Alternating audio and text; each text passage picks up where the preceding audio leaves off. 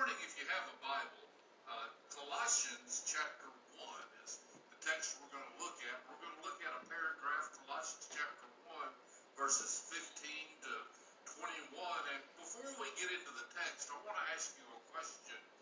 Who is your hero? Uh, growing up, maybe you had someone you looked up to. Maybe it was a superhero. I, myself, always liked Captain America. Uh, it may have been someone different. It might have been Spider-Man. It, it might have been a parent. It might have been a grandparent. It might have been a teacher. And even today, we have mentors and people that we look up to. Uh, quite often, it's athletes or entertainers or uh, maybe business people. Or maybe it's a pastor or maybe it's someone who has helped you. And all of those things are good. And it's good to have mentors. And it's good to have people to look up to. However, there's someone who should have top priority over everything and everybody, and that is Jesus Christ. Jesus Christ is, is has preeminence. He has superiority over everyone, over everything. And this paragraph in Colossians brings that out. Colossians chapter 5, uh, 1, beginning at verse 15. He, that's Christ, that's Jesus, is the image of the invisible God, the firstborn over all creation. For by him all things were created that are in heaven and that are on earth, visible and invisible, whether thrones or dominions or principalities or powers. All things were created through him and for him, and he is before all things, and in him all things consist. And he is the head of the body, the church, who is the beginning, the firstborn from the dead that in all things he might have the preeminence. For it pleased the Father that in him all the fullness should dwell, and by him to reconcile all things to himself, by him, whether things on earth or things in heaven, having made peace through the blood of his cross. And you, who were once alienated and enemies in your mind by wicked works, yet now he has reconciled. Very quickly this morning, and I'm not going to belabor any of these points. Paul gives us seven reasons here, at least seven, uh, descriptions of Jesus and seven reasons why he should be preeminent in our life. He should take the place. Uh, he should be the highest uh, person that we look up to. He should be number one in our lives. And the first reason that he gives us is in the first part of verse 15. It says that he, Jesus, is the image of the invisible God. Jesus Christ is the visible image of the invisible God. He is an exact replication of God. God the Father is spirit. If you wonder who God the Father is, what does God the Father look like? Paul tells us here, inspired by the Holy Spirit, that Jesus Christ is that visible image of the invisible God. He's an exact replication of God. Through Jesus Christ, the invisible has become visible. John chapter 14, verse 7, Philip asked Jesus, he said, Jesus, if you could just show us the Father, that will be enough. And Jesus said, Philip, have you been with, with me so long that you don't understand? He says, when you see me, you see the Father. To see Christ is to see God. Christ alone is the very image of God. You want to know what God looks like? You want to know what God acts like? You know, want to know what God feels? Anything you want to know about God can be seen in Jesus Christ. Jesus Christ is the visible image of the invisible God. And, and we're just going to introduce this part of this right now. We'll look at it a little bit further, but this also shows that Jesus Christ is indeed God. Jesus Christ is deity. Jesus isn't just human. We understand that when Jesus came from heaven to earth, he was fully God. He was also fully human. Jesus Christ deserves preeminence in our lives because he is the visible image of the invisible God. Secondly, he is also the end of verse 15. He's the image of the invisible God.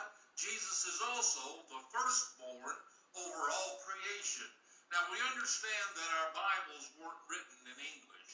Uh, the New Testament was written in Greek, and firstborn in Greek can mean two different things. It can either mean that uh, you're first in time, like the oldest. I'm firstborn uh, of my mom and dad. I'm the oldest child. I've got a brother and a sister, but I'm the firstborn in time. The second thing it can mean, or the second way you can uh, define firstborn in, in Greek, is firstborn in rank or position. And so what you have to do is to let the context determine the usage. The context will tell us how to define that word firstborn. Well, if we look at the context of the paragraph that we've looked at, uh, he's the creator. He is God. He is, he's above all things. He's ahead of everything. He's the, uh, the reconciler. Context tells us that what he is talking about here is that he is first in rank. He is first in position. Jesus Christ is over all creation. It tells us here in verse uh, 16, we'll get into it a little deeper here in just a second, that he's the creator. He's the one that did the creating. Now, it cannot mean that Jesus is a created being, because if he created all things, that means he would have had to create himself. And we know that that's not possible. So Jesus Christ deserves preeminence, number one, because he is the visible image of the invisible God. Number two, because he's the firstborn over all creation. Uh, Hebrews chapter 1, verse 6 tells us that the firstborn receives worship from angels. Human beings, created beings, don't receive worship the Son of God, God, does receive worship. So Jesus is firstborn. Also, the term firstborn and first created are two different Greek words. Paul chooses that word firstborn here. So that's another reason why Jesus Christ uh, deserves preeminence in our lives. First, he's the visible image of the invisible God. Second, he's firstborn all, over all creation. And then in verse 16, we find that Jesus is indeed the eternal creator. For by him all things were created that are in heaven and that are on earth, visible and invisible, whether thrones or dominions or principalities or powers, all things were created through him and for him. Jesus Christ is the creator. In Genesis 1 1, when Moses wrote, In the beginning, God created the heavens and the earth, it is a reference ultimately to Jesus Christ. One, John chapter 1, verse 3 tells us that Jesus Christ created everything. That if anything was created, it was created by Jesus Christ. All things were created according to this verse. All things were created uh, by him, and they are created for him. All of creation ultimately is for the glory of God for the glory of Jesus Christ. Jesus Christ is the creator. He is the one that said, Let there be light. He is the one that created everything from nothing. He deserves first place in our lives. He deserves preeminence in our life. He's the visible image of the invisible God. He's firstborn over all creation. He is indeed the eternal creator. And also in verse 17, and he is before all things, and in him all things consist. He is the sustainer of all things. That phrase, before all three things, tells us that Jesus Christ existed before creation.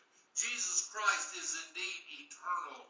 Jesus Christ is indeed God. Jesus Christ created all things, including time, including matter, including space. Everything that we have, everything that was created, is created by Jesus Christ. And a second interesting phrase in verse uh, 17, and in him all things exist. Jesus Christ not only created all things, Jesus Christ holds everything together.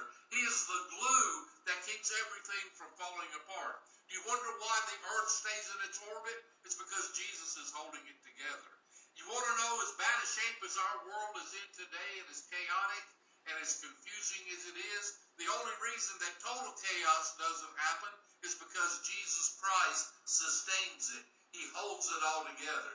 Jesus Christ is before all things. He's God. He's eternal. He created all things and he holds all things together. He keeps things from falling apart. Number 5, verse 18. And he is the head of the body, the church, who is the beginning the firstborn from the dead, that in all things he might have the preeminence. Jesus Christ is not only the creator and sustainer of all things, he's also Lord, he's also head of the church. Uh, Jesus Christ is preeminent over creation. Jesus Christ is preeminent over everything in his creation, including his body, which is the church. Christ is the beginning of the church. Jesus Christ gave life to the church. In Matthew chapter 16, verse 18, when Peter made that great confession that Jesus Christ was God, Jesus Christ was the Son of God, Jesus was the Messiah, the anointed one of God. Jesus Christ said, Upon this rock I will build my church. Jesus Christ is the head of the church. You know, we tend to exalt pastors and worship leaders and denominational leaders.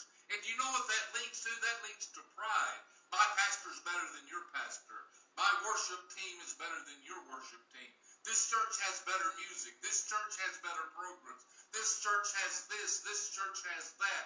Can I tell you that no matter how great a pastor might be, no matter how great a worship leader might be, no matter how great the programs are at the church, if Jesus Christ is not head of the church, and that church, that church is not pleasing to God. And once the pastor leaves, once the worship leader leaves, once the talented teachers leave, we've seen it over and over again. The church dies. Jesus Christ is head of the church. It says here that verse 18, Jesus is the firstborn from the dead. Uh, now, this time, Pete, uh, Paul is using the idea of firstborn being the firstborn in rank.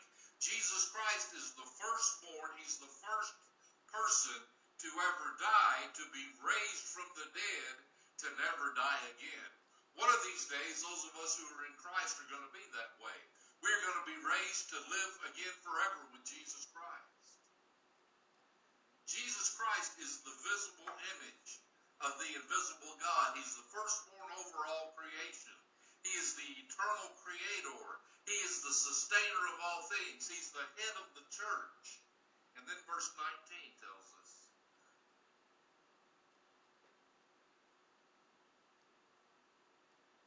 that he is fully God. For it pleased the Father that in him, that's Jesus, all the fullness should dwell. The fullness of what? The fullness of the Godhead. Everything that is God is in Jesus Christ. Chapter 2, verse 9 says, For in him, Jesus, dwells the full, all the fullness of the Godhead bodily. Everything that makes God God is seen in Jesus Christ. We pointed that out a little bit earlier when we said that Jesus is the visible uh, visible image of the invisible God. John 1 verse 1 says, In the beginning was the Word, the Logos. In the beginning was the Word, and the Word was with God, and the Word was God. We know that John's talking about Jesus there because in verse 14 of chapter 1, he says, Then the Word became flesh. So in the beginning was Jesus. And Jesus was with God, and Jesus was God. Jesus Christ is fully God. He's always been God. He's the I am in John 5, 8 and verse 58. Before Abraham was, I am. That is a example of Jesus claiming deity for himself. He's saying that I am God. Before Abraham was, I am. I'm older than Abraham. Before Abraham was, I am. And we could go even further. Before the earth was, I am. Before time was, I am. Before creation was, I am.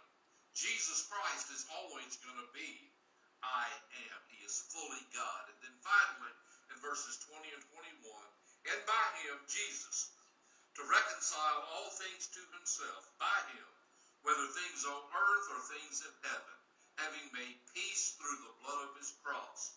Jesus Christ not only created all things, this world got messed up through sin in Genesis chapter 3. And Jesus Christ not only created all things, he's going to put all things back together again. He's going to reconcile all things to himself.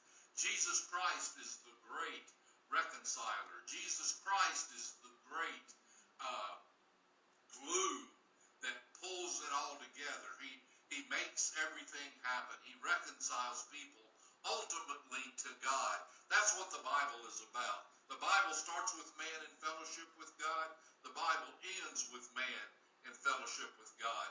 And everything in the middle is how man gets back in fellowship with God. And y'all, that's through Jesus Christ. There's no other way back to God. It says in verse 8 or verse 20 that he made he, he reconciled all things on heaven and on earth, having made peace, peace with who? With God through his blood on the cross. But not just there. Understand, look at verse 21. And you, that's the Colossian Christians, uh, that's us today, and we who were once alienated and enemies in your mind by wicked works. In other words, sin has separated us from God. Sin has alienated us from God. Sin has separated us. He's made enemies. Our sin has made us enemies with God through the blood of Jesus he reconciled us to God. And do you know why he did that? Now, verses 19 or verses 22 and 23 says that we're reconciled so that we would live holy lives. And that's exactly right. A lot of people say, well, Jesus died on the cross so that I could go to heaven. That's true, but that's not all. Jesus Christ died for us to reconcile us to God, to make us one with God again, to put us back in fellowship with God, to put us in the holiness and righteousness of God. But it's not just to sit in a pew. It's not just to say I'm a Christian. It's not just to say I am saved. 2 Corinthians chapter 5 and verse 18 tells us the same writer, Paul wrote Colossians, he wrote 2 Corinthians as well. It tells us that as Christians, we have been given the ministry of reconciliation. Jesus Christ is the great reconciler. He reconciled us to God through his blood, and he's given us the ministry of reconciliation. That means at least two things. Number one, we've been given the ministry to help others in our world and in our circle of influence who are separated from God through their sin. We have been given the ministry to try to help point them to Jesus who can reconcile them back with God. But not only that, we're also given the ministry of reconciling Christians with each other. And that's a whole other sermon that I'm not going to preach today. But there's way too much fussing and fighting in the body of Jesus Christ. We can fight with the best of them. We fight over carpet color. We fight over kind of seats we're going to have in the church building. We fight over whether we're going to use an upright piano or electric piano whether we're going to use a, a electric uh, piano or an organ or a praise team, whether or not we're going to use drums or not, what kind of uh, lighting do we have on the stage, what color carpet do we have, how are we going to paint the uh, walls, what color are we going to paint them, how are we going to decorate the church building. Uh, just the list could go on and on and on, and churches split over this. When folks can't get their way, they get mad and we split and we fuss and we fight. You know what happens there? Jesus Christ isn't being glorified. Something else has then occupied the throne in our life. And so as we wrap this up this morning, Jesus Christ is all we need. He's the visible image of the invisible God. He is the firstborn over all creation. He is the eternal creator. He is the sustainer of all things. He is the head of the church. He is fully God. He is the great reconciler. My question for you this morning who is on the throne of your life?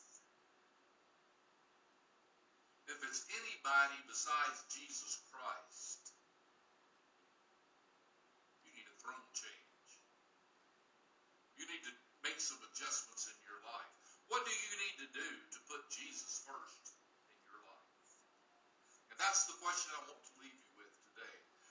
and I know this is little little different being on Facebook, and it's it's way different preaching to a bunch of empty pews. But as we wrap up, I want to ask you, what do you need to change in your life to make Jesus Christ truly have first place, to truly be on the throne of your life? You can't separate your life from your church and your job and your school and your this and your that. Jesus Christ is Lord of all of it. We said this phrase before, and, and Adrian Rogers is where I got this, and I don't know if it's original with him or not. But Jesus is either Lord of all or he is not Lord at all. What do you need to change in your life to make Jesus Lord of all? Let's pray. Our Father in heaven, we just thank you so much for this description of Jesus here in Colossians. And I pray that you, your Holy Spirit, will examine our heart. I pray that the words that have been spoken today, Father, will take root in, in our lives, in my life, and in others who might be listening. I pray that we would indeed make Jesus first place in our life if he's not there now. And I pray, pray your Holy Spirit would show me and show others the changes I need to make in our life, in my life and, and in our lives make Jesus Christ sit on the throne of our life as number one. He is indeed preeminent. We thank you, Lord, for your blessing. We thank you, Lord, for your kindness, your love, and your mercy. I pray you would keep folks safe today. I pray that for those that are sick or for those that are, are hurting right now, Father, I pray you put your arms around them. I pray for Roger Bateman and Teresa. I pray for Abernathy's, Peyton, and others who, who might be sick and not feeling well this morning, I pray that you would give them comfort, help them to feel better, Father. And I just pray, Father, that as we have opportunity, we would go about reconciling our relationships with others and helping folks reconcile their relationship with